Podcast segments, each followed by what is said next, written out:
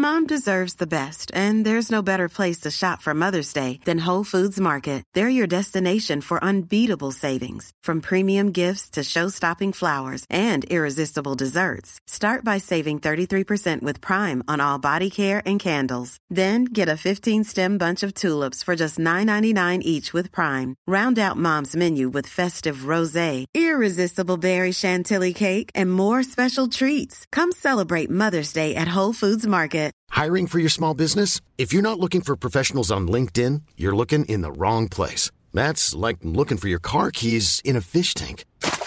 LinkedIn helps you hire professionals you can't find anywhere else, even those who aren't actively searching for a new job but might be open to the perfect role. In a given month, over 70% of LinkedIn users don't even visit other leading job sites. So start looking in the right place. With LinkedIn, you can hire professionals like a professional. Post your free job on linkedin.com slash people today. Burrow is a furniture company known for timeless design and thoughtful construction and free shipping. And that extends to their outdoor collection. Their outdoor furniture is built to withstand the elements, featuring rust-proof stainless steel hardware, weather-ready teak, and quick-dry foam cushions. For Memorial Day, get 15% off your Burrow purchase at burrow.com slash ACAST and up to 25% off outdoor. That's up to 25% off outdoor furniture at burrow.com slash ACAST.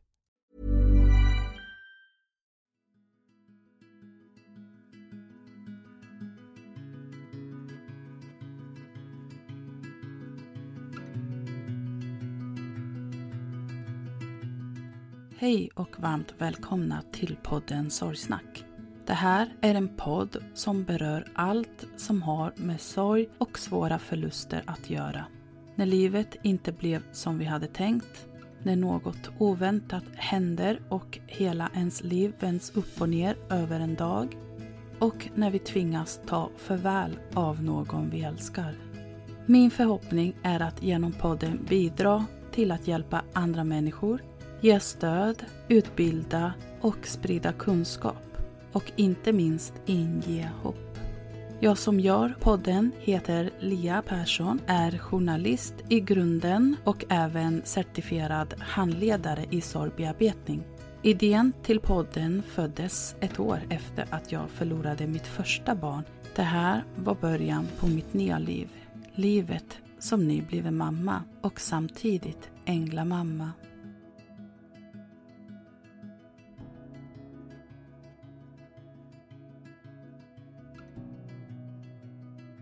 Hej och varmt välkomna till Sorgsnack. Och eh, idag så har jag med mig en gäst som kommer att dela med sig av hur det är att eh, födas och växa upp med en allvarlig sjukdom. Hur det har präglat hennes liv och uppväxt. Och också så kommer vi gå in på det här som är så otroligt viktigt, tycker jag att prata om psykisk ohälsa och eh, vad det faktiskt kan göra när man går igenom som, som påverkar en genom livet. Så hej och välkommen Ella Sten. Hej. Så fint att få Tack. ha dig här idag. Ja, fint att vara här. Verkligen. Eh, kan du bara kort börja med att berätta vem du är för våra lyssnare? Jag heter Ella Sten, eh, är 23 år gammal, bor här i Stockholm. Och jag är ju just nu långtidssjukskriven och har varit sedan ungefär ett och ett halvt år tillbaka. Så att jag jobbar inte och jag pluggar inte. Och eh, anledningen till att jag är sjukskriven kommer vi ju komma in på. Ja, men precis. Eh, Men du har faktiskt varit väldigt aktiv och försöker vara det fortfarande. Alltså, du har ju ändå tränat mycket. Alltså, träning har ju varit eh, någonting som har betytt väldigt mycket för dig. Ja, Eller hur? verkligen. Ja. Och eh, det har det väl alltid gjort, mer eller mindre. Men eh, det jag sysslar med nu, det är ju främst liksom styrketräning och det har jag ju behövt göra om lite så att som anpassar det jag får göra och sådär för mitt hjärta. Men ehm, när jag var 15 så började jag gymma. Så det är liksom det som jag älskar att göra nu. Innan dess så höll jag på med dans och lite sånt. Ja. Så fort jag fick, eller så fort man får börja gymma, det är ju där. Man har ju åldersgräns på på 15-16. Ja, Då började det. jag direkt. Mm. Eh, och det är livsviktigt alltså för mig. För jag har också väldigt eh, grov ADHD som är liksom omedicinerad. Så att det har varit alltså, superviktigt. Jag märker om jag inte tränar på typ två veckor, alltså jag blir liksom ur balans. Eller liksom deppad nästan. Så det är det viktigaste. Ja, ja, men träning Mitt- är ju jätteviktigt, och inte Ja. minst för just psyket. Mm, Det gör, kan göra väldigt stor skillnad. precis. Verkligen. Men du nämnde ju det här nu. Du är ju född med ett allvarligt hjärtfel. Ja. Skulle du kunna berätta lite mer om vad det är för hjärtfel och eh, hur det upptäcktes? Ehm, jag... Själva hjärtfelet innebar, eller innebär eller, att ehm, jag föddes med ett stort hål mellan kamrarna. Ehm, och sen så föddes jag utan lungpulsåder, ehm, utan en klaff. Och så satt eh, kroppspulsådern fel. Det hjärtfelet kallas extrem fallottstedrad. Ehm, och eh, det upptäcktes när jag var två veckor. Och det var så att min, min eh, mamma, eller alltså egentligen så brukar man ju upptäcka hjärtfel. Alltså redan när man ligger i magen liksom kan man se det. De hade kunnat se det när jag låg i magen men det var nog något glapp där som gjorde att det inte upptäcktes. Men eh, det visar ju sig till slut såklart. Eh, för det går ju inte att leva utan en lungpulsåder. Liksom. Det är Nej. ju livsviktigt. Mm. Jag eh, blev ju till slut blå. Och det har väl med syresättningen att göra. Allt sånt. Um, så att mamma fattar ju att det här är inte bra. Um, och hon åkte till vårdcentralen tror jag med mig först och liksom bara det är någonting, det är något fel på min bebis, ni måste kolla det här. Men de, de påstod att det inte var något fel. Men det, mamma var ju liksom så, jo det, det är det. Så då åkte hon till um, Karolinska i Solna tror jag. Em, och fick träffa en em, barnläkare. Barnkardiolog? Ja, jag, ja, jag tror det. Det Mm. måste det ju nästan ha varit. För att han sa liksom... ehm, han bara, ja alltså den här bebisen är jättesjuk. Ni måste åka till Lund och opereras, operera akut. Eller, alltså jag behövde opereras akut. Och han sa jättesträngt till mamma, stanna inte någonstans. Alltså du måste åka nu liksom. Så att hon hade ju väldigt rätt.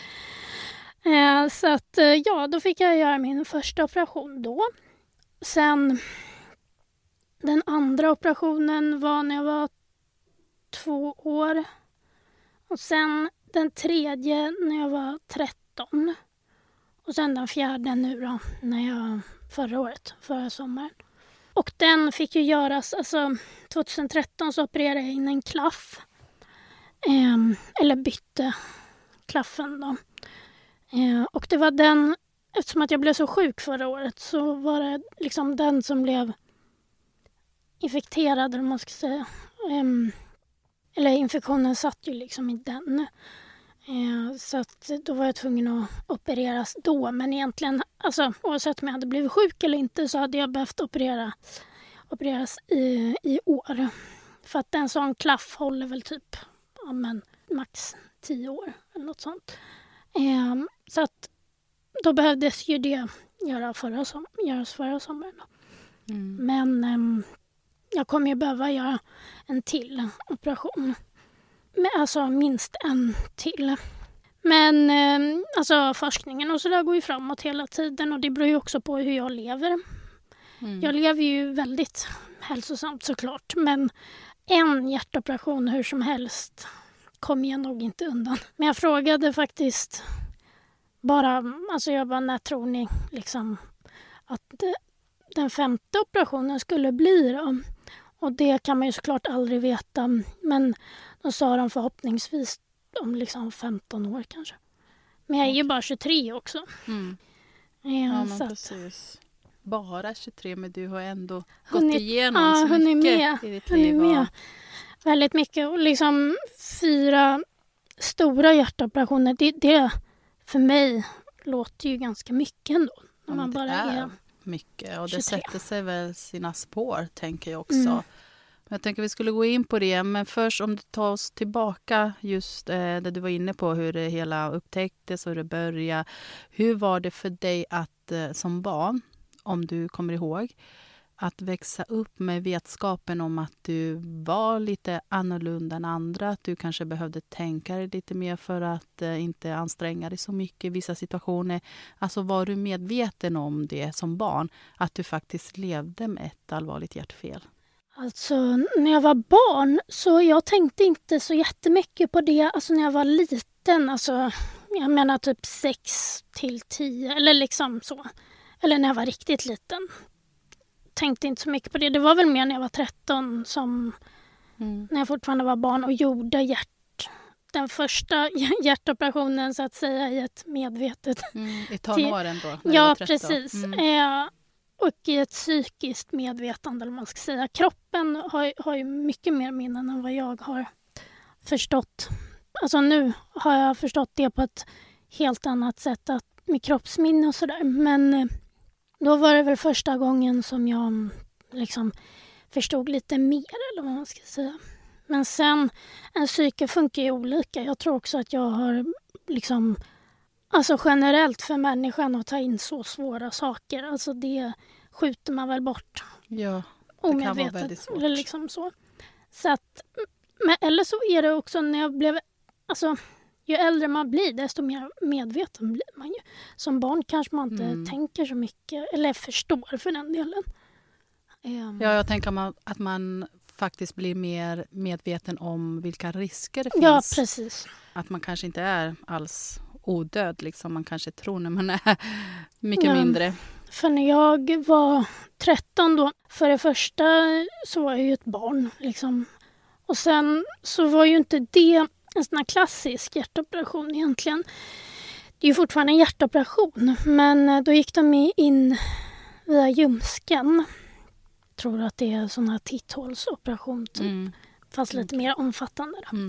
Så att det var inte riktigt samma grej så. Det är fortfarande en stor grej, de ska ju in i hjärtat och sånt där. Mm. Men eh, alltså, en, det kallas ju liksom alltså, öppen hjärtkirurgi då. Det gjorde jag ju, det har jag ju gjort när jag var bebis då. Och sen den första, liksom, eller vad man ska säga, den var ju egentligen förra året. Alltså som jag Mm. var med om hur jäkla jobbigt det är med Ja. hur ont det gör och allting sånt. Och, Ja, men precis, för det var väl en väldigt ändå traumatisk händelse och, Ja. och upplevelse som hände då förra året. Ja, och det kan du berätta lite mer om det? Ja, då vill jag säga först bara att det sjuka är alltså att själva hjärtoperationen var som en parentes bara i allt det här. Vanligtvis är väl det en väldigt stor grej som man förbereder sig för i flera månader, kanske år. Mm. Ehm, Jag vet att när jag var sex år, det var då de började tänka på att jag skulle göra nästa operation som jag gjorde när jag var 13. Så att man har Mm. Så ganska... det var flera års Ja, förberedelse. i den världen så... Mentalt i alla fall. Precis. Ehm, men alltså, när jag blev så där sjuk så var det ju... De visste ju inte först... Alltså när man blir så där sjuk då, då är det ju väldigt svårt liksom, att veta vad man ska göra. Eller om det blir operation eller inte. Det är en väldans liksom, ovisshet. Så sen, jag fick veta ja, men en vecka innan kanske att du kommer att opereras. Och det var ju liksom... Ja, en, En vecka är veckas- inte lång tid. nej. förbered- Och då var det bara, då var jag så härdad eller van där liksom. Jag, då hade jag redan legat inne, det var i juni, då hade jag legat inne sedan april. Så jag var bara så här, ja ja. Okej, då gör vi det. Alltså, det blir ju så till slut. Man har ju noll verklighetsuppfattning heller. Man går ju liksom in, man kan ju inte, alltså man är ju inte ute utomhus. Ja, du levde i din egna lilla bubbla. Ja, alltså Ja. Jag visste knappt ibland vad det var för årstid. Liksom. Jag hade missat att det var sommar. Ja, och sen så går man ju på så mycket morfin och allt sånt så att man har ju liksom ingen verklighetsuppfattning riktigt. Och sen blir det ju till slut väldigt surrealistiskt att man Förutom, alltså jag hade ju min familj där och mycket besök men annars så ser man ju bara liksom sjukvårdspersonal i deras kläder. Mm. Och det går ganska fort också att glömma bort världen utanför. Till slut så hade jag liksom allvarligt talat Alltså, vä alltså världen blir så himla liten. Så det var som att det där utanför inte existerade nästan till slut.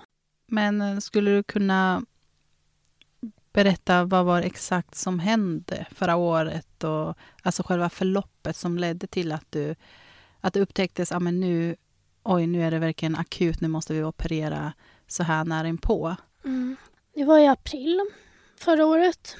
Um, och det var precis, eller jag vet att påskafton var väl typ på en lördag eller någonting och samma vecka där, det var väl då det liksom långsamt började att jag var jättetrött. Jag orkade typ ingenting och det går ju inte riktigt ihop. För att jag vet att jag tränade och körde marklyft speciellt. Och det är ju en jobbig övning så. Men då märkte jag att det var väldigt jobbigt. Alltså liksom, vad jag, alltså jag fattade inte. Det var flera gånger som jag avbröt mina träningspass för att jag inte orkade och det gick inte riktigt ihop i min hjärna. Eh, eftersom att jag då också var väldigt stark fysiskt. Så det var bara så här, ja. Men ehm, så det var påskafton, eller alltså jag tänkte ju inte så mycket på det då. Jag var bara så här, ja, jag kanske är väldigt trött då. Eh, bara fysiskt. Det blir man ju ibland om man tränar hårt liksom. Men och sen så tänkte jag väl inte så mycket mer på det. Men så var det på påskafton så um, skulle vi eller fira påsk liksom. Så höll vi på med liksom mat eller alltså förberedde mat och sånt liksom. Ja, och sen så helt plötsligt från ingenstans så jag bara satte mig i soffan för att jag var gud vad trött jag blev. Alltså det är ju en trötthet som inte går att beskriva. Alltså det, alltså det var helt brutalt. Och det går väldigt fort i det här förloppet eh, som är sepsis då, som är blodförgiftning. Jag, det hade gått så pass långt. Um, alltså jag fick ju också endokardit som är hjärtklassinfektion och det var ju det. Alltså om man har ett medfött hjärtfel och liksom har transplanterade delar i hjärtat som jag då hade, en klaff och en alltså lungpulsådern, då är det tyvärr större risk att man får de här... Alltså delarna är liksom mer känsliga. Eh, så att då satte ju sig den infektionen i, i klaffen. Eh, den inopererade då, som jag fick 2013.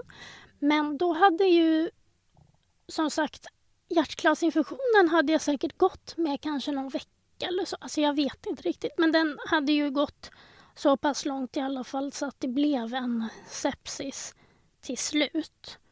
Jag tror att hade jag liksom kanske... Alltså, det är ju inte som att man tänker nu tror jag att jag har fått alltså, endokardit. Det är ju inte direkt det första man tänker bara för att man är lite trött.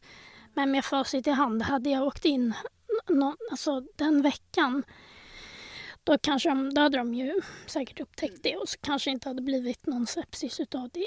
Det ska inte jag gå in på. Eller, alltså, jag kan inte sånt så invecklat. Men då mm, så var det så att jag blev jättetrött och fick sån här fruktansvärd skakfrossa.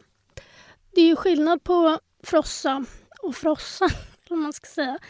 Um, jag vet att, eller jag har hört att liksom för att andra ska förstå nivån på frossan. Det är liksom om du skulle hålla ett glas vatten så, så skulle, alltså du skakar så mycket så att du skulle liksom hälla ut allt vatten. Liksom. Det går inte att kontrollera och det är som seriöst alltså, att få epilepsianfall. Typ.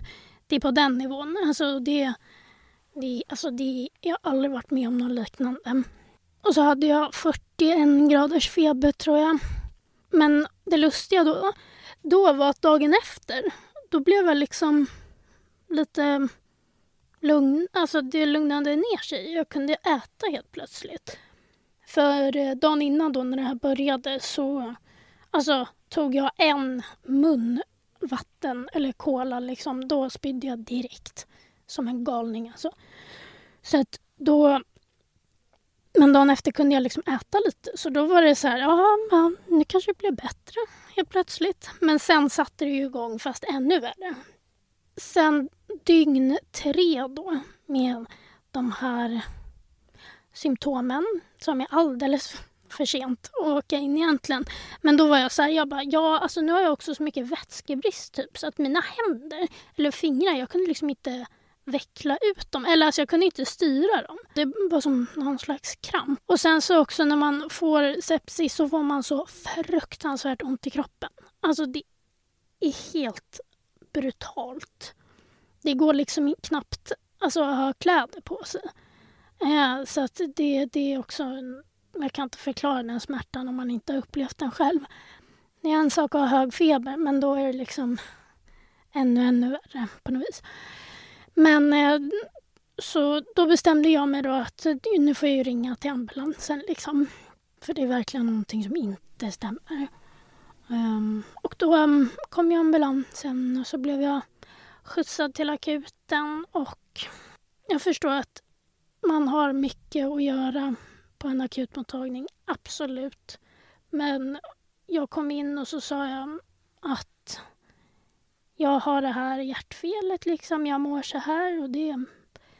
Säg, alltså, har man ett så allvarligt hjärtfel och har liksom 41 graders feber oavsett om man har sepsis eller vad det nu kan vara, då ska man liksom få hjälp på en gång. Eh, det fick ju inte riktigt jag, tyvärr. Men det var väl också för att de tänkte att hon är ju ung. Och grejen var den att det finns väl olika kriterier som man ska följa om man insjuknar i ja men, sepsis. Då. Jag var ju talbar, alltså jag kunde ju prata och jag var inte så liksom borta eller vad man ska säga. För man kan ju bli jätte... Alltså nästan att man inte har något medvetande och då skulle jag ju få hjälp direkt. Men jag klarade, alltså jag kunde ju prata för mig och var väldigt medveten. Så jag tror också att det var det som gjorde att det dröjde. Eller vad man ska säga. Men sen så såg de ju att det var väldigt allvarligt eh, till slut. Eh, och då, det här var på en annan akutmottagning och sen kom jag ju till Karolinska i Solna. Där ja, men barn med, eller alla med hjärtfel antar jag, jag i alla fall, eh, tillhör ju det sjukhuset. Och då, det var början på en väldigt lång resa och komplicerad på olika vis. Psykiskt också fysiskt. Alltså det var väldigt liksom invecklat och speciellt på många plan.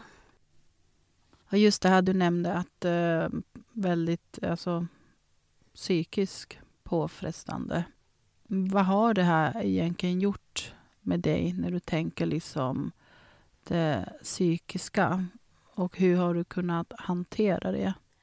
Um, alltså om man, om jag först bara liksom hoppar till idag så är jag, det låter ju väldigt klyschigt, men så jag är ju glad att det här har hänt. För att alltså jag, människan, det värsta den kan vara med om det är ju döden.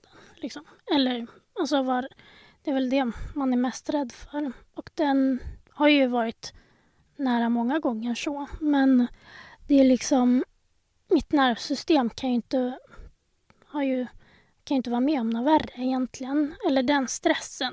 Så, så att idag så är jag glad att det har hänt för att jag är brutalt, alltså mitt psyke är väldigt starkt så. Mm. För den här upplevelsen, eller det som hände då förra året, det var ju verkligen en sån här nära döden upplevelse. Ja, och också väldigt under nära... väldigt lång tid. Mm. Hur länge var du kvar på sjukhuset? Eh, jag låg inne i, jag tror att det var 92 dagar. Tack och lov så lyckades min pappa fixa så att jag skulle, för jag skulle ju ha antibiotika fyra gånger intravenöst per dygn. Men eh, till slut var ju mitt psyke, alltså jag blev så alltså nästan knäpp ju såklart av att ligga inne så där länge. Så att eh, ja, jag hade fått så mycket raseriutbrott och liksom höll på alltså, att bli alltså galen kändes det som. Så då lyckades min pappa, tack och lov, fixa så att jag fick sån här hemsjukvård. Jag tror att det var liksom tre veckor till som jag hade kvar. Ehm, men då tack och lov så lyckades han fixa så att jag kunde få några doser på sjukhuset. Men jag fick åka hem emellan och sånt där. Och sen den som jag skulle få på kvällen, eller jag skulle ha det klockan 12 liksom, på natten. Då kom de hem till mig och gav det. Och det var väldigt skönt. Jag tror att det räddade mycket av att inte liksom klappa ihop fullständigt. Mm. För det, alltså ligger man så länge, alltså det är ju bara det här enkla med som folk inte såklart inte tänker på som aldrig har legat inne men liksom det här med för det första så har man ju noll privatliv. Bara det är en, en slags stress. Det mm. tänkte inte jag på då. Men det har jag kommit fram till nu. Att, alltså, det är liksom en stress att man kan ju för fan inte kissa ens i fred. Alltså nästan. Mm. För att eh, på sjukhus, eller på min avdelning i alla fall, så var det liksom ett lås. Eller alltså, det är samma lås på alltså, utsidan av dörren som innan, insidan. Så alla kan ju ta sig in liksom så. Och um, man får ju inte bestämma direkt när eh, sjukvårdspersonalen och sådär ska komma in i ens rum. Alltså man... De dyker upp när de Precis, det är mm. bara att gilla läget såklart. Mm. Men ja, så att det, det, bara det är ju en ja, Det är ju en väldigt speciell miljö såklart. Ja. Mm. Men eh, hade du någon som fanns där vid din sida mm. hela tiden eller var det så att de kunde komma och hälsa på? Ja, min mamma, eh, där jag låg längst, det var ju på Karolinska i Solna. Och där har de ju liksom nu eh, säng, en, alltså en anhörig säng eller vad man ska kalla det, i samma rum. Så att det var ju väldigt skönt. Min mamma sov där mest. Sen sov mina stora systrar där också. Och jag hade väldigt mycket besök också, nästan varje dag. Och det är väldigt bra, för jag tror att sjukvårdspersonalen sa det att du ska du får ha besök, alltså försök att ha så mycket besök du bara kan i den mån du orkar. För att det hjälper ju till att få någon slags verklighetsuppfattning också. Mm. Och fördriva tiden liksom. Ja, och sen tänker jag att det är väldigt helande ändå att omge sig av människor som ja. man tycker om och som tycker om en. Mm. Alltså just den här närheten och närvaro av andra människor som ja. är viktiga i ens liv. Precis. Och det som var bra där också, det var att man fick ha besök. Alltså de hade liksom inga besökstider. Så man kunde ju ha liksom, besök två på natten mm. om man ville. Vad skönt. Ja, verkligen det sjukhuset som jag flyttades till sen efter operationen var det ju besökstider på. Där fick inte min mamma sova över eller någonting. Och det var också det som gjorde att jag blev helt knäpp till slut. Ja, och det var ingen kul upplevelse att vara där. Ja, jag förstår. Um, du var ju, och uh, kanske fortfarande är då, väldigt öppen med just den här resan som du har tagit dig igenom. Det du har upplevt, din tid under sjukhuset, operation och ditt mående och sådär. Inte minst på sociala medier och mm. Instagram.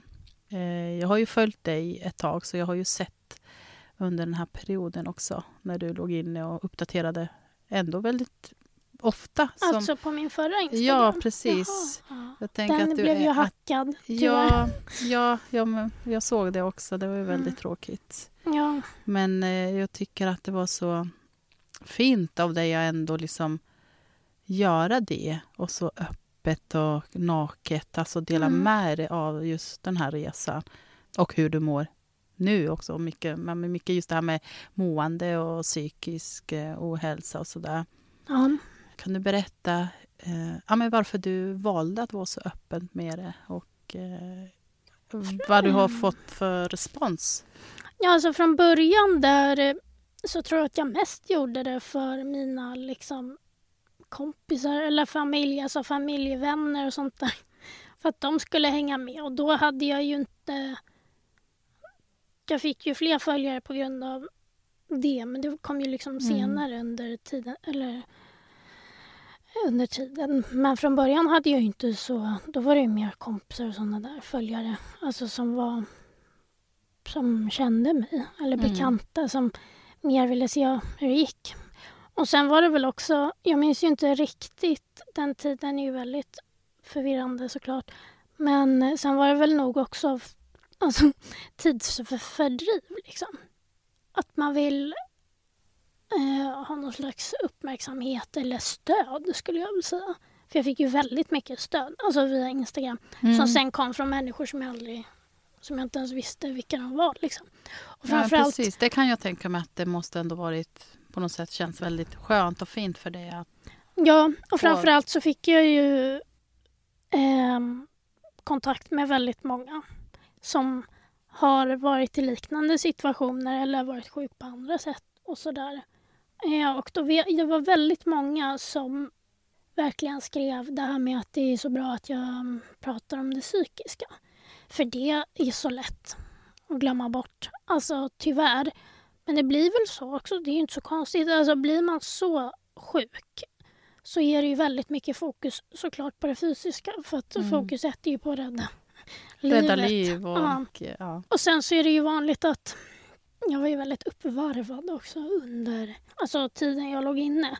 Men och sen så alltså det psykiska egentligen. Det var jobbigt stundtals så, men man trycker ju bort det så mycket under tiden. Alltså när jag låg inne och sånt där, det är ju någon slags, det är ju såklart en överlevnadsstrategi antar jag för Mm. hjärnan för att ens orka med. Men den smällen kommer ju förr eller senare i kappen. Det gjorde det, kan jag lugnt säga. Eh, och det, bör, det kom väl i, Vad var det kanske som hände då? då? när allt var klart med när jag slutade med antibiotika och allt det där. Det var väl i augusti. Då så började jag känna i september liksom att för jag har varit deprimerad förut och jag vet hur den liksom jag vet varningssignalen eller vad man ska säga. Så då fattade jag ju och det förstod jag redan innan. Jag sa det att om, om jag blir eller skulle jag inte bli deprimerad då är det, det hade ju varit oroväckande om jag inte hade blivit det. För det är ju en, alltså depression är ju en frisk reaktion på något som har varit farligt eller liksom dåligt. Ja. vis. Det Det är ju kanske ett inte... tecken på att kroppen reagerar på något som man har varit med om Ja, också. och framförallt att uh, psyket reagerar friskt faktiskt. Det låter ju Mm. lite missvisande kanske. Ja, men ja, jag blev ju jättedeprimerad. Och sen också att man blir ju... Det tror jag inte så många kanske uh, vet om sepsis just. Nu pratar jag bara om det då. Eh, eller ja, hjärtoperationer man är med om, eller överhuvudtaget när nervsystemet och hjärnan är liksom utsatt för sån brutal stress under så lång tid. Då man blir ju väldigt hjärntrött också. Och jag är ju lite hjärntrött fortfarande. Alltså jag måste ju fortfarande lägga upp mina dagar eller planera min vecka. Ehm, um, jag, alltså träningen är ju det jag lägger mest fokus på. Men utöver det, men jag vet att jag ska göra ansträngande saker, alltså mer psykiskt. Alltså kanske gå på en middag eller prata mycket där det är mycket musik eller någonting sånt. Då ska jag liksom vila en dag innan och sen eh, vila kanske en eller två dagar. Um, men eh, under förra året och kanske fram till mars.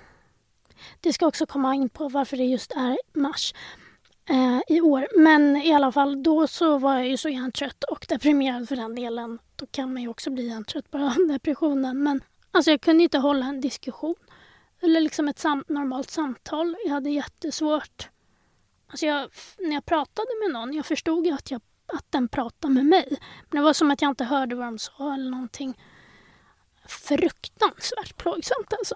Och också när man har ADHD. För att det är en väldigt plågsam kombination. För att man är väldigt uttråkad men samtidigt Mm. orkar man ingenting. Alltså det är fruktansvärt.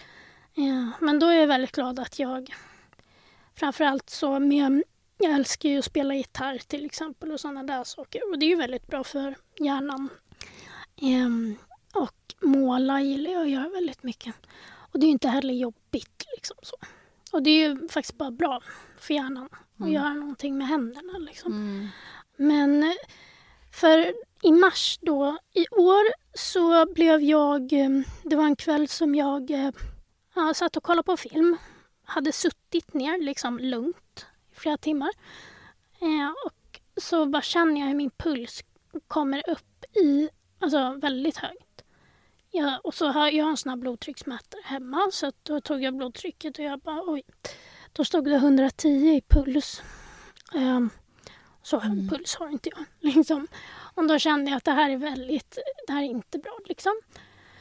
Eh, och då så ringde ambulansen och så kom de och så fick jag åka in till akuten då så träffade jag en kardiolog och då så sa han att det var väldigt bra att du kom in för att jag har också en sån här monitor kallas det inopererad som är som ett EKG typ. Varje kväll så spelar den in liksom hela dagen eller dygnet typ så de får liksom mitt EKG varje kväll. Alltså Så dag. de har koll på dig Ja. och ser hur, Det hur är du helt mår. sjukt så. att det finns. Det Eh, är så häftigt ändå. Ja, Mm. eh, men det är inte alltid som dosan liksom fångar allting. Så då Mm. har jag också en liten dosa, alltså bärbar, som jag kan ta med mig. Liksom. Mm. Och, och då kände jag att det var något konstigt så då la jag den här dosan på där den sitter, monitorn och liksom spelade in hela tiden. För jag kände att nu måste jag verkligen försöka fånga det här för jag känner att något är fel. Då träffade jag kardiologen där sen på akuten eh, mitt i natten och han sa nu har du lyckats fånga de här arytmierna. Eh, och det var väldigt bra för det här är ju inte bra liksom. Eh, och då, det resulterade i att jag fick en pacemaker och en, eh, vad heter det, defibrillator, alltså en hjärtstartare. Så om mitt hjärta stannar eller om jag får en så allvarlig arytmi som, så att jag får en puls på över 200 eh, så får jag en chock. Alltså, det är som en hjärtstartare som sitter uppe lite överallt i samhället. Liksom. Det är en sån Mm. fast i miniatyr som sitter. Så det är liksom, man kan ju ha pacemaker och det är ganska vanligt. Men precis. Eh, men det här kallas för ICD. Så det är någon slags kombination Ja, ja. och den är, Mm. Men den är då- större också. Ja, okej. Jaha. Selling a little or a lot? Shopify helps you do your thing however you cha-ching. Shopify is the global commerce platform that helps you sell at every stage of your business. From the launch your online shop stage to the first real life store stage, all the way to the did we just hit a million orders stage.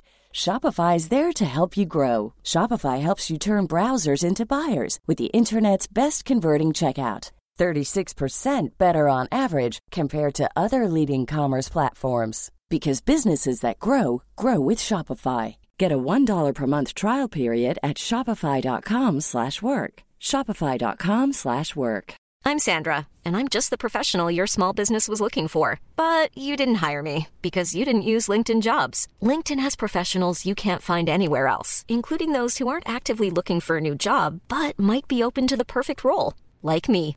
In a given month, over 70% of LinkedIn users don't visit other leading job sites. So if you're not looking on LinkedIn, you'll miss out on great candidates like Sandra. Start hiring professionals like a professional. Post your free job on linkedin.com/people slash people today.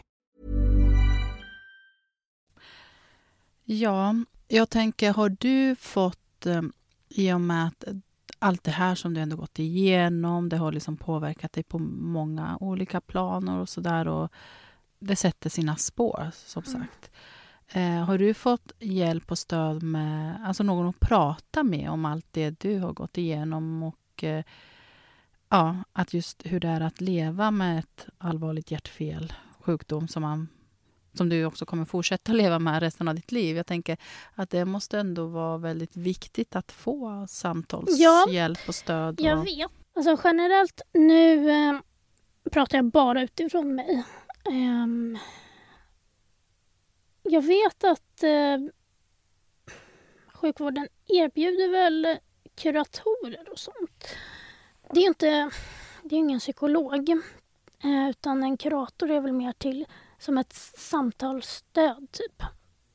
Eh, och jag hade en jättebra kurator när jag låg inne från som sjukhuset liksom som man har rätt till och som man erbjuds. Eh, men eh, den är egentligen bara till för att vara med under sjukdoms... Alltså när man ligger inne ja. och sen lite efter. Eh, och den var ju superviktig såklart och bra. Men jag har inte blivit erbjuden någon sån psykolog eller någonting och efter jag kom hem, alltså ingen eftervård, har jag inte hade blivit erbjuden. Hade du önskat det? Ja, och det, hade, det är... Jag, det är ju faktiskt någonting som är väldigt... som inte finns. Ehm, och speciellt, alltså... För det signalerar lite kanske det här att eh, många tror att nu har du blivit utskriven. Mm, nu är du det är frisk, förklara inom parentes. Och sen att man släpps helt. Fast ja. det då kanske man behöver det som mest. Just att någon finns där när man väl mm. kommer hem. och... Eh... Ja, och också det jag sa förut att smällen kommer ju efter mest. Mm. Ja, men precis. Jag hade ju hellre alla dagar i veckan velat ha någon som... Alltså jag vet att när jag kom ut så jag var så liksom utmattad och förstörde liksom psyket. Nervsystemet var ju helt liksom förstört så. Så jag mm. vet att jag sa till mamma någon gång, eller det var så här, jag pratade med mammas kompis om det här och då frågade hon hon bara, om du fick välja helt, vad skulle du vilja ha? Eller vad hade du känt att du skulle behöva just nu? Om, om det liksom inte fanns några gränser av möjligheter. Om man ska säga.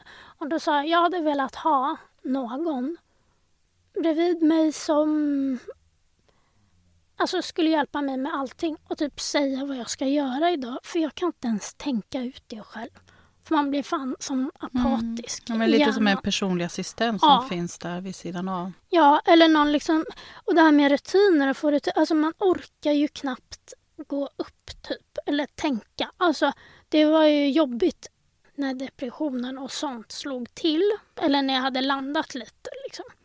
För när jag blev, alltså direkt när jag kom ut från sjukhuset då var jag ju fortfarande väldigt uppvarvad och liksom high on life. Och, mm. ja, ja. och tog också ganska mycket liksom jag vet det, ångestdämpande och sånt där så jag mådde ju hur bra som helst tyckte mm. jag då. Mm. Men det är klart att den smällen kommer förr Men sen när det släpper, när man ja. slutar med det så... Ja, och också när man mm. kommer hem och just när jag kommer till sepsis då som jag också hade är ju att det är väldigt mycket kognitiva svårigheter som kommer med det. Vissa har jag hört, jag tror att det, alltså man kan ju också få så här post, alltså när det är kroniska liksom, besvär. Vissa blir liksom sjukskrivna typ för livet eller i flera, flera år för hjärntrötthet och sådana där saker. Så det är väldigt mycket med psyket och liksom hjärnan som händer Just det, när jag var deprimerad då så, för att 2021 så var jag deprimerad också. Och, så jag kände igen då, nu när jag började bli deprimerad, att nu börjar det bli väldigt dåligt här liksom. Och då, mm. kom jag, då tänkte jag ju ändå så här, jag bara, det kan ju inte vara så att min hjärna är så här långsam. Jag bara, det här är en annan nivå liksom. Och jag bara, sepsis påverkar ju hela kroppen. Hur kan det inte påverka hjärnan liksom? Mm. Och idag vet jag ju så mycket mer. Men det är ju sjukt att jag ens behövde tänka på det själv. Att ingen då har berättat hur mm. det kan påverka. Och det liksom... Ja, jag kan prata väldigt länge Ja, att du inte fick någon information Nej, om att det är väldigt, så här liksom, kan kroppen reagera, det här kan hända. Ja, och hjärnan framförallt. Ja, hjärnan, för att det ja. hade sparat mig så mycket energi och så mycket ångest. Mm. Av att bara få veta det. Så det tycker jag är jättekonstigt. Jag. Att det inte mm. liksom, så svårt kan För det har ju säkert hänt många ja, ja. andra alltså, innan sepsis dig. Ja. Är, alltså, det är 50 000 per år mm. som drabbas av det i Sverige. Mm. Det är mycket alltså. Ja, det är många det. Ja, men i alla fall så då så började jag leta. Liksom. Alltså kolla upp det här. Och då fick jag ju fram att jag har kognitiva svårigheter. Det är inte alls konstigt och sådär. Så det var ju skönt att läsa. Mm. Så, men det tog ju ett tag också innan Mm. jag... För jag nördade ju ner mig i det här. För jag var ju så desperat för att såklart förstår. veta varför är det så här i min Mm. skalle. Men jag Ja. förstår också att det måste vara viktigt att känna så här. Ja, Det är inget fel på mig Nej. egentligen. Det är inte konstigt att jag känner och mår så här. nej, Mm. precis. Ja, så det var ju skönt. Men sen också så har jag ju turen att min mamma är läkare och psykiatriker. Ja, Nej, verkligen Ja, bra tack i det hela. Och det är också väldigt bra för min hypokondri. Så då kan ju hon förklara också på ett mer ingående sätt så att man förstår och också hur hjärnan funkar med olika trauman och sånt där. Mm. Så det har ju varit väldigt skönt att det har varit så nära till hands så att säga. Det har ju också sparat ganska mycket ångest eftersom att jag kan få svar direkt. Alltså jag gick ju till en psykolog, eller jag har gått till en psykolog sedan jag var 13 år.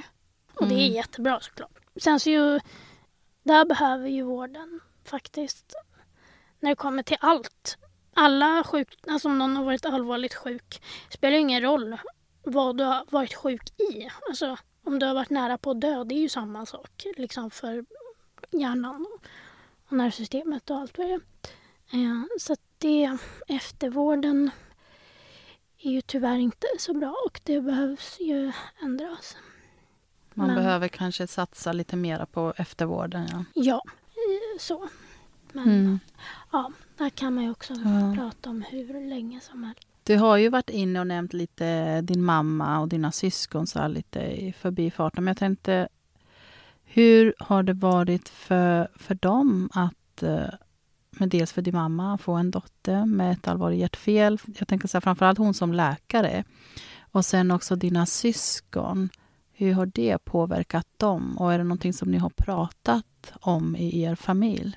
Ja, vi pratar, alltså mer eller mindre har vi pratat, eller speciellt nu då, eftersom eh, att det inte är så länge sedan som det här hände och det var ju mer traumatiskt, eller man ska säga, kanske för att jag låg jag har aldrig legat så här länge på sjukhus och Mm. sådär. Och jag var ju, nu är jag ju vuxen och vid medvetande så att säga. Eh, men eh, vi pratar jättemycket. Jag tror att det går ju knappt en dag som att vi inte pratar om det här faktiskt. Hela familjen. Jag har två stora systrar. Så att vi, vi pratar väldigt mycket om det här. Jag har väldigt bra kontakt också med min familj. Eh, och med mina stora systrar då. Men eh, de är såklart... Hela vår familj är ju traumatiserad, absolut. Eh, jag tror dock att jag kommer längst av eh, med bearbetningen eftersom att på något vis så är det ju jag som har gått igenom allting. Mm. Så att jag har ju haft mest koll. Eller vad man ska säga, trots allt. Eh, men jag- på ett annat vis tror jag, jag har ju aldrig varit anhörig. Jag tror på ett annat sätt att det kanske är värre på något sätt. För alltså jag går ju hellre igenom allt det där än att eh, till exempel min syster, alltså står vi eller någon i min familj. Ja, det måste ju vara på. fruktansvärt för de har ju noll kontroll. Och de har ju också en verklighetsuppfattning. Alltså jag var ju hög i Mm. typ fyra månader. Så att, ja, jag, hade, jag var ju lite borta liksom. Men de hade ju full koll. Och kunde ju också vara oroliga mer. För att de var ju vid sina sinnesfulla bruk. Men alltså jag tror det, ja, det har ju varit jättejobbigt för dem också. Eh, och att jag, jag är ju yngst också. Mm. De är väldigt överbeskyddande. Ja, kan jag tänka mig. Om sin lilla syster. Ja, såklart. Alltså, det, är de, det är man ju när man är stora syster eller något sånt. Ja. Men det blir ju såklart ännu mer eftersom att jag har varit så sjuk. Mm. Eh, såklart. Mm. Eh, men, och sen med min mamma. Mm, Hon, eftersom att hon är läkare, jag vet att hon har sagt att hon hon är ju så pass mycket, alltså hon är ju psykiatriker så hon är ju Mm. inte riktigt på, hon är inte så inne i den världen. Alltså på sjukhuset just. Såklart mycket mer Ja. än vad hon vill ibland. Men det måste ju ändå vara en trygghet för henne säkert. ja, det, Att vara så insatt. ja. Men även kanske också lite, Ja, alltså jag vet att hon har lite tyckt jobbigt ibland också. det har varit en väldans tur för just Mm. mig. Då. Alltså, på olika vis att hon har varit läkare. För hon kan ju tänka ett steg längre. För ibland, och det händer ju, alltså sjukvården kan ju inte vara perfekt heller men det har skett missar liksom Mm. under den här perioden som inte har varit bra så. Men som min mamma ibland har kunnat liksom... För ibland kan det bli lite glapp i kommunikationen mellan olika vårdmänniskor. Mm. Det är väl kanske för med- henne lättare att se vissa... Ja, också missar. förklara Mm. mer om hjärtfelet, om, om det har miss, alltså att det har blivit någon misskommunikation. Vilket det Mm. blir till slut någon gång, alltså under en sån här lång vårdperiod. Så jag menar inte att hata på Nej. sjukvården så. Det är Mm. väldigt komplicerat ju också Ja. oavsett om man är hjärtläkare eller inte. Liksom så. Men i alla fall, jag vet att mamma har varit så här, det är en trygghet att jag förstår mer än andra men ibland vill jag inte heller kunna det här. Ja, För jag ja, vet precis. ju vad det är som sker. Men har du varit eller känt att... eh, ja, var, varit rädd för att dö? Alltså det verkligen varit så här att när du har trott att men nu överlever ju inte det här. Ja, alltså när jag tror att först, eller där i april när jag kom in från april till ja, men juni där innan operationen så det var stunder, alltså man har ju liksom ingen verklighetsuppfattning riktigt och jag minns inte egentligen så mycket men jag vet att jag var väldigt rädd för att dö, alltså olika stunder. Sen drömde jag väldigt mycket om att jag, jag liksom dog. Jaha. Eh, Så att det visade sig mer i drömmar kanske och det är väl också för att man liksom skjuter bort det Mm. i huvudet. Eh, Ja, och det sägs ju att när man sover så processar man ju för det Mm. mesta det man har varit med om under dagen. Ja. Så. Precis. Så, um, så att allt det kom ju sen, så att säga. Jag var ändå medveten om det, för jag kommer ihåg jag hade en kompis som skulle komma och hälsa på mig och hon... Jag förstår att vem som helst inte vågar fråga en så rak fråga men däremot så var jag väldigt glad att hon frågade. Alltså att hon vågade.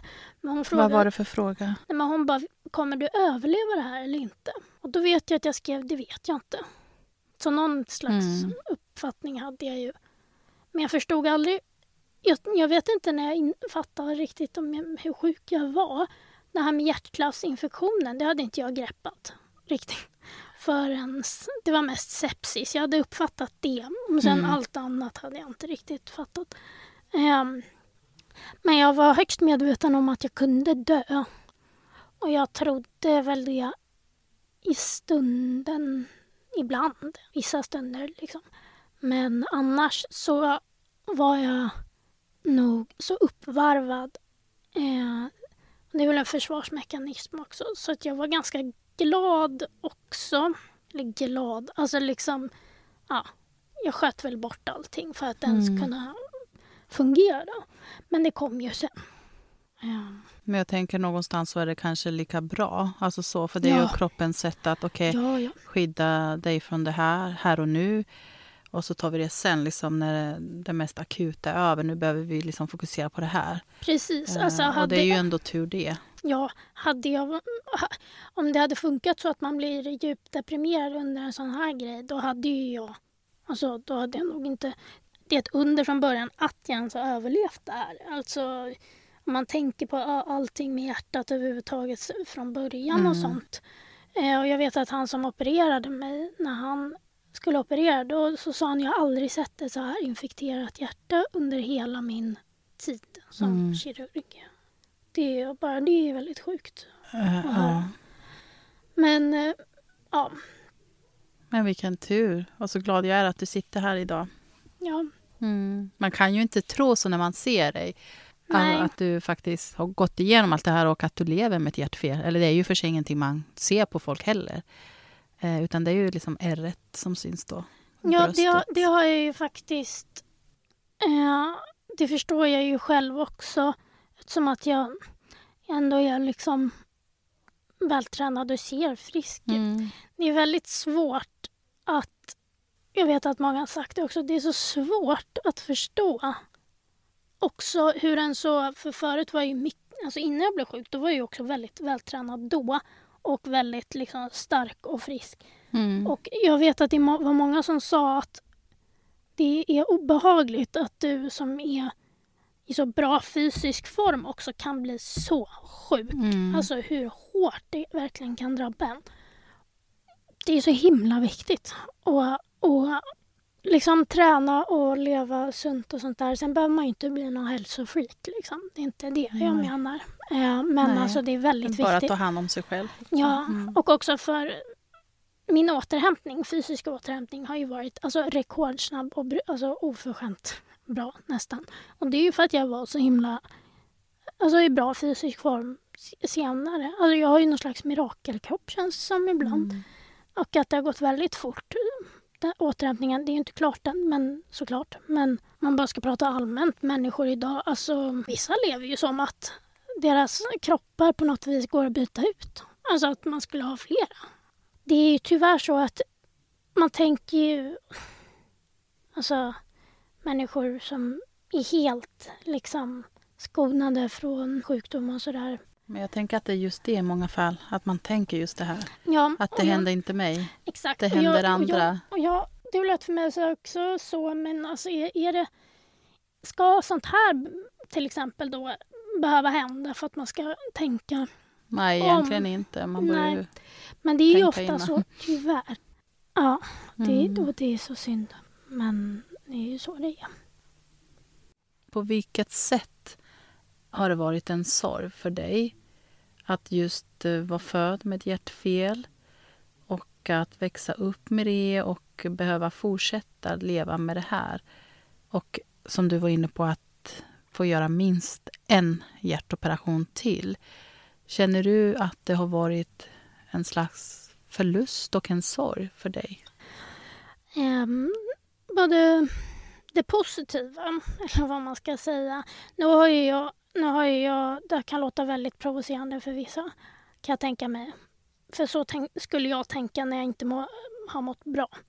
Så jag vill bara säga det först. Att, eh, men jag har ju kommit väldigt långt, tack och lov, i det psykiska.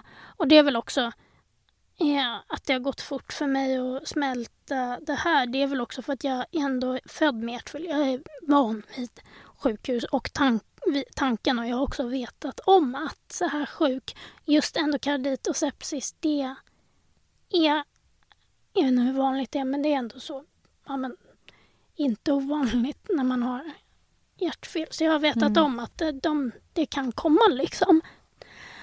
Ehm, men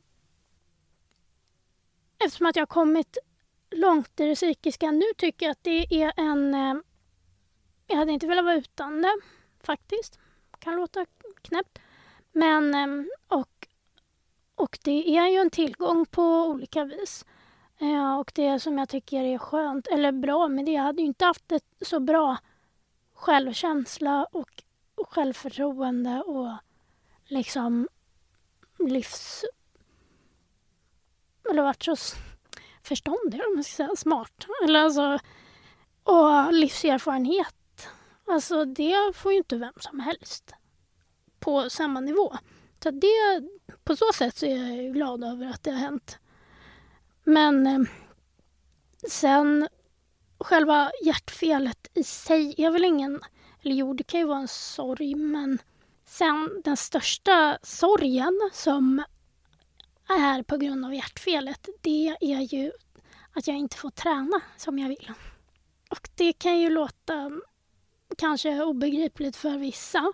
Men alltså för mig är träning, alltså det är ju typ ja, men 80 procent av mitt liv känns det som. Alltså det, det är mitt enda seriösa intresse eller vad man ska säga. Och jag vet att nu har jag tack och lov kommit över det där med att jag inte får lyfta tungt och sånt där. För jag höll på med styrkelyft förut och då, Mm. det var liksom hela min värld typ. Sen fick jag veta att jag var tvungen att sluta med det och då fick jag ju världens identitetskris. Alltså, det är fruktansvärt. Så det, det är ju skulle jag säga den största sorgen som kommer med det. Sen har jag ju fått veta att jag aldrig kommer få skaffa biologiska barn. Och så. Och det kanske skulle kunna bli en sorg i framtiden men jag har aldrig velat ha barn och jag har, är ganska säker på att jag inte kommer vilja ha det heller. Men det, är det helt uteslutet Ja, just på grund av ditt hjärta? Mm. Och det kommer aldrig att ändra sig för nu kanske vissa tänker bara men det kanske funkar i framtiden med medicinering och bla bla Mm. bla. Jag vet helt säkert av min hjärtläkare att det kommer inte att hända eller gå eh, någonsin. Men hade jag fått välja mellan att få träna som jag vill och, eh, eller få skaffa barn då hade jag ju eh, valt träningen. Alltså alla dagar i veckan. Verkligen. Ehm, jag tror att det är fler kanske i min omgivning som tycker att det här med barngrejen är hemskt. Alltså för min del. Än vad Mer jag- än vad du själv tycker ja, kanske? tack och lov. Ja. För att ett sånt besked för liksom en kvinna överhuvudtaget kan ju liksom för- krossa ens värld för vissa. Mm. Vissa tycker Ja, att det är precis. meningen med livet liksom. Ja. Så det är väl väldigt skönt att jag inte eh, är en sån som verkligen, verkligen, verkligen vill ha barn. För då Mm. hade det, det hade ju varit fruktansvärt. Men däremot så är det väl någon slags sorg ändå för att det är fortfarande en ganska stor grej som jag inte kan rå för. Men precis, du har inte fått vara med och bestämma det här Nej. utan det är någonting som bara, ja nu är det så. Ja, och ibland... eh, Jag kan ju verka, alltså, vara ganska positiv så, men ibland är det ju också så här... Alltså, vad är det här för, nu svär jag, men alltså jävla uppgift. Jag har ju fått liksom som att jag har fått någon så ofrivillig uppgift som jag... Alltså det här med hjärtat. Mm. Jag måste ju anpassa mig Ja. ganska mycket också över olika saker som jag inte alls har lust med ibland. För det mesta nu går det ganska bra för nu är jag inne i en positiv bra period. Så. Och det går bra med det mesta. Framförallt träningen. Hade det inte gått bra med träningen och hade inte jag hittat ett nytt sätt att träna på som jag trivs med nu, då hade allt varit... Det mesta varit åt helvete faktiskt, tyvärr. Men, eh, men liksom att det är ganska stora grejer i alltså livsfrågor, typ. Alltså med barn då, tänker jag till exempel. Det är mycket som jag inte kan rå för och som jag inte får väl välja. Och det är ju väldigt irriterande. Och så blir det så här, jag, jag, eh, jag har inte valt att leva med det här. Nej. Och i, många har ju liksom val och kan välja hit och dit. Jag, jag kan ju inte riktigt göra så. Vi säger att om jag... Jag har ju också ett brutalt försprång med att jag älskar att träna.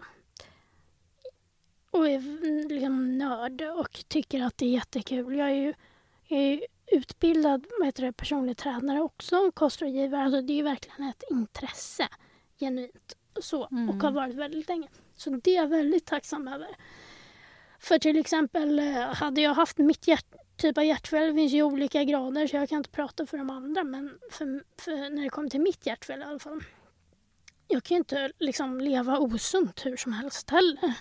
Alltså det, jag måste ju tänka på det. Jag måste ta medicinen varje dag, två gånger om dagen. Och det är också så surrealistiskt, eller ibland så bara tänker jag så här, alltså jag är ju bara 23. Det är jättebra att det finns mediciner naturligtvis. Mm. Men det är också ganska sorgligt att jag behöver ta ändå så mycket mediciner. Resten av livet. Ja, Mm. och att jag ens behöver ha en liksom hjärtstartare i. Alltså, det, Nej, det borde ju inte vara så egentligen. nej, det är väldigt bra Mm. att det finns, så, såklart. Men Det är ändå så fint att du har hittat ditt sätt och verkligen så förstår ändå. Nu, nu har du kanske också blivit tvingad att göra det. mm, Eftersom som du säger, du har ju inget val. Men just det här att förstå. Men det här är vad jag har att förhålla mig till. Nu måste jag leva mitt liv på det här sättet och tänka lite mer sunt kanske vad jag får i mig eller inte får i mig. Hur jag tränar, hur jag håller mig liksom i form och sysselsatt och sådär. Och tänker Ja. på återhämtningen, vilket också är väldigt viktigt kan jag tänka mig.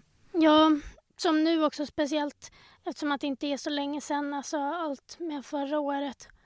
Men det är också det är klart att jag tappar det också stundvis. Däremot så tack och lov så är jag inte, för ibland kan jag bli, alltså om jag fastnar så kan jag bli väldigt negativ och liksom vara skitsur och klaga. Tack och lov så brukar det gå över efter bara någon dag. Så var det inte förut, men så är det nu. För det mesta. Men mm. alltså nu så idag, nu idag, alltså jag har bryr mig absolut inte vad andra tycker liksom om mig så. Jag skulle aldrig lägga tid på folk som inte lägger tid på mig eller alltså liksom hålla på så. Eller lägga energi på onödiga saker eller kanske på så enkelt som någon kille. Som, alltså du vet liksom sådana grejer. Man tar ju livet på ett annat sätt. Ja, man får ju ett nytt perspektiv ja, på allt. Och, och nej, men jag förstår, för att det är verkligen så att när man är med om någonting så omvälvande och mm. eh, traumatiskt eller ja, en förlust eller någonting som verkligen påverkar ens liv, vänder hela livet upp och ner, så blir det ju att man, ja men det här som du är inne i, att eh, okej, okay, vad är viktigt för mig? Vad ska jag välja att lägga ner tid och energi på? Vad, vad vill jag? Liksom, vad orkar jag med? Vad betyder någonting egentligen? Mm. Ja, så är det verkligen. Jag vet, eller jag pratade med mina systrar om det här för inte så länge sedan också. De bara, vi fick ju verkligen perspektiv på saker och ting som man tog för givet så mycket innan. För min ena syster berättade mycket, för hon bor relativt nära sjukhuset. Så att hon kunde, hon, när hon hade hälsat på mig, alltså hon gick liksom promenad.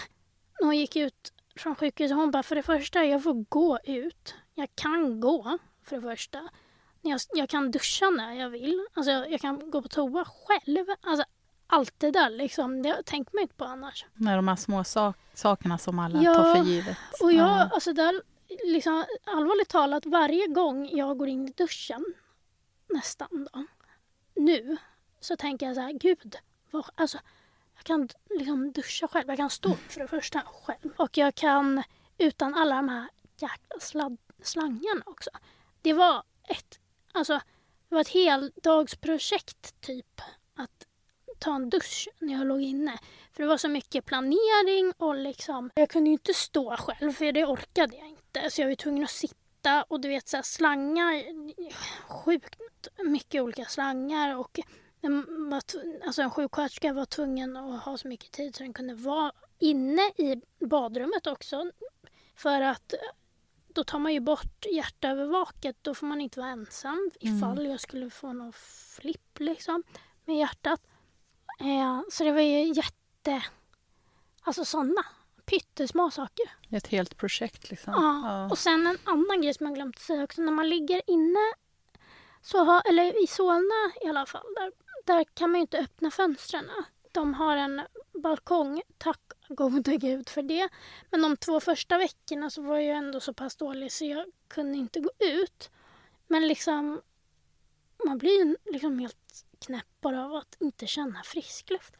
Det tar man ju för givet. Ja, verkligen. Och sen, just det, förutom, eller jag hade ju dubbelsidig, eller jag fick ju, eller jag hade dubbelsidig lunginflammation också. Och sen jättegrov hjärtsvikt då, en hjärtsvikt som är helt brutal. Men i alla fall, också det där med att andas.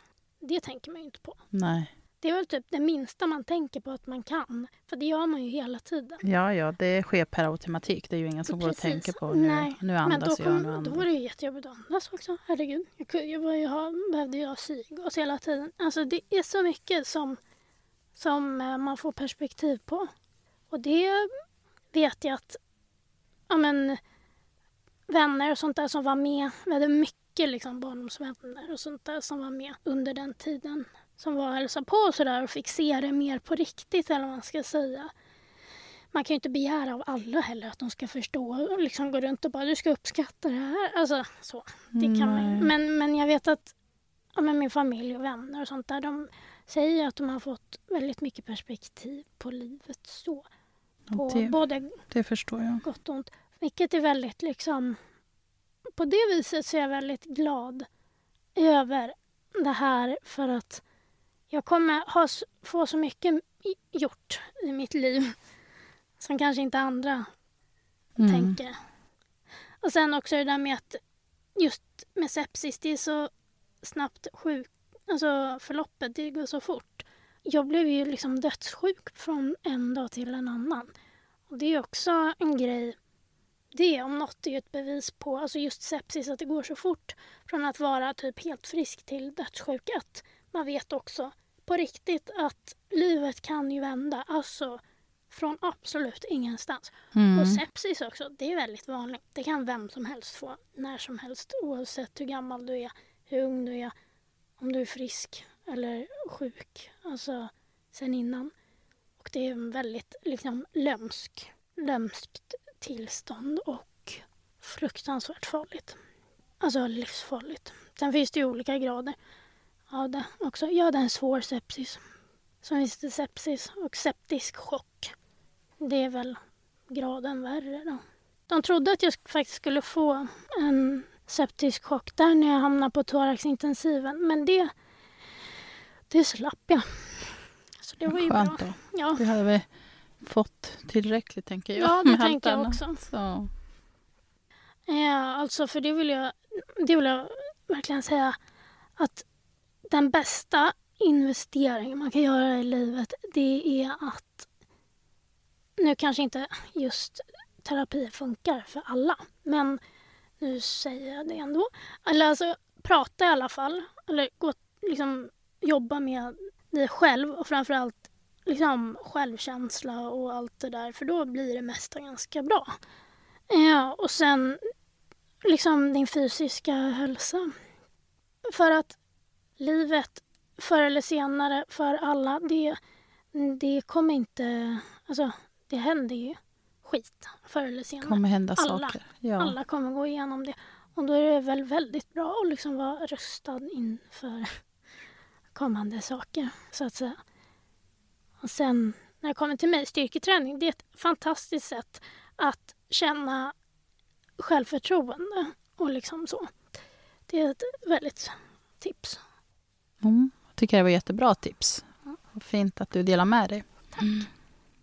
Och med de kloka orden så tänker jag att vi kan avsluta här Mm. och avrunda. Men det har varit jättefint att få ha dig här idag och att du ville gästa podden. Ja, tack Ja. för att jag fick komma. Ja, men Väldigt tack viktigt. själv. Ja, verkligen viktiga saker att prata om och sprida kunskap om. Ja, och få höra andra som har varit med om olika saker. Ja, precis. Så tack och eh, tack till dig som har lyssnat där hemma. Och jag hoppas att du har blivit lite inspirerad också här av eh, Ella och det hon har delat med sig av. Och eh, ja, jag önskar dig en fin vecka, kommande vecka här. Ta hand om dig. Hej då. Hej då!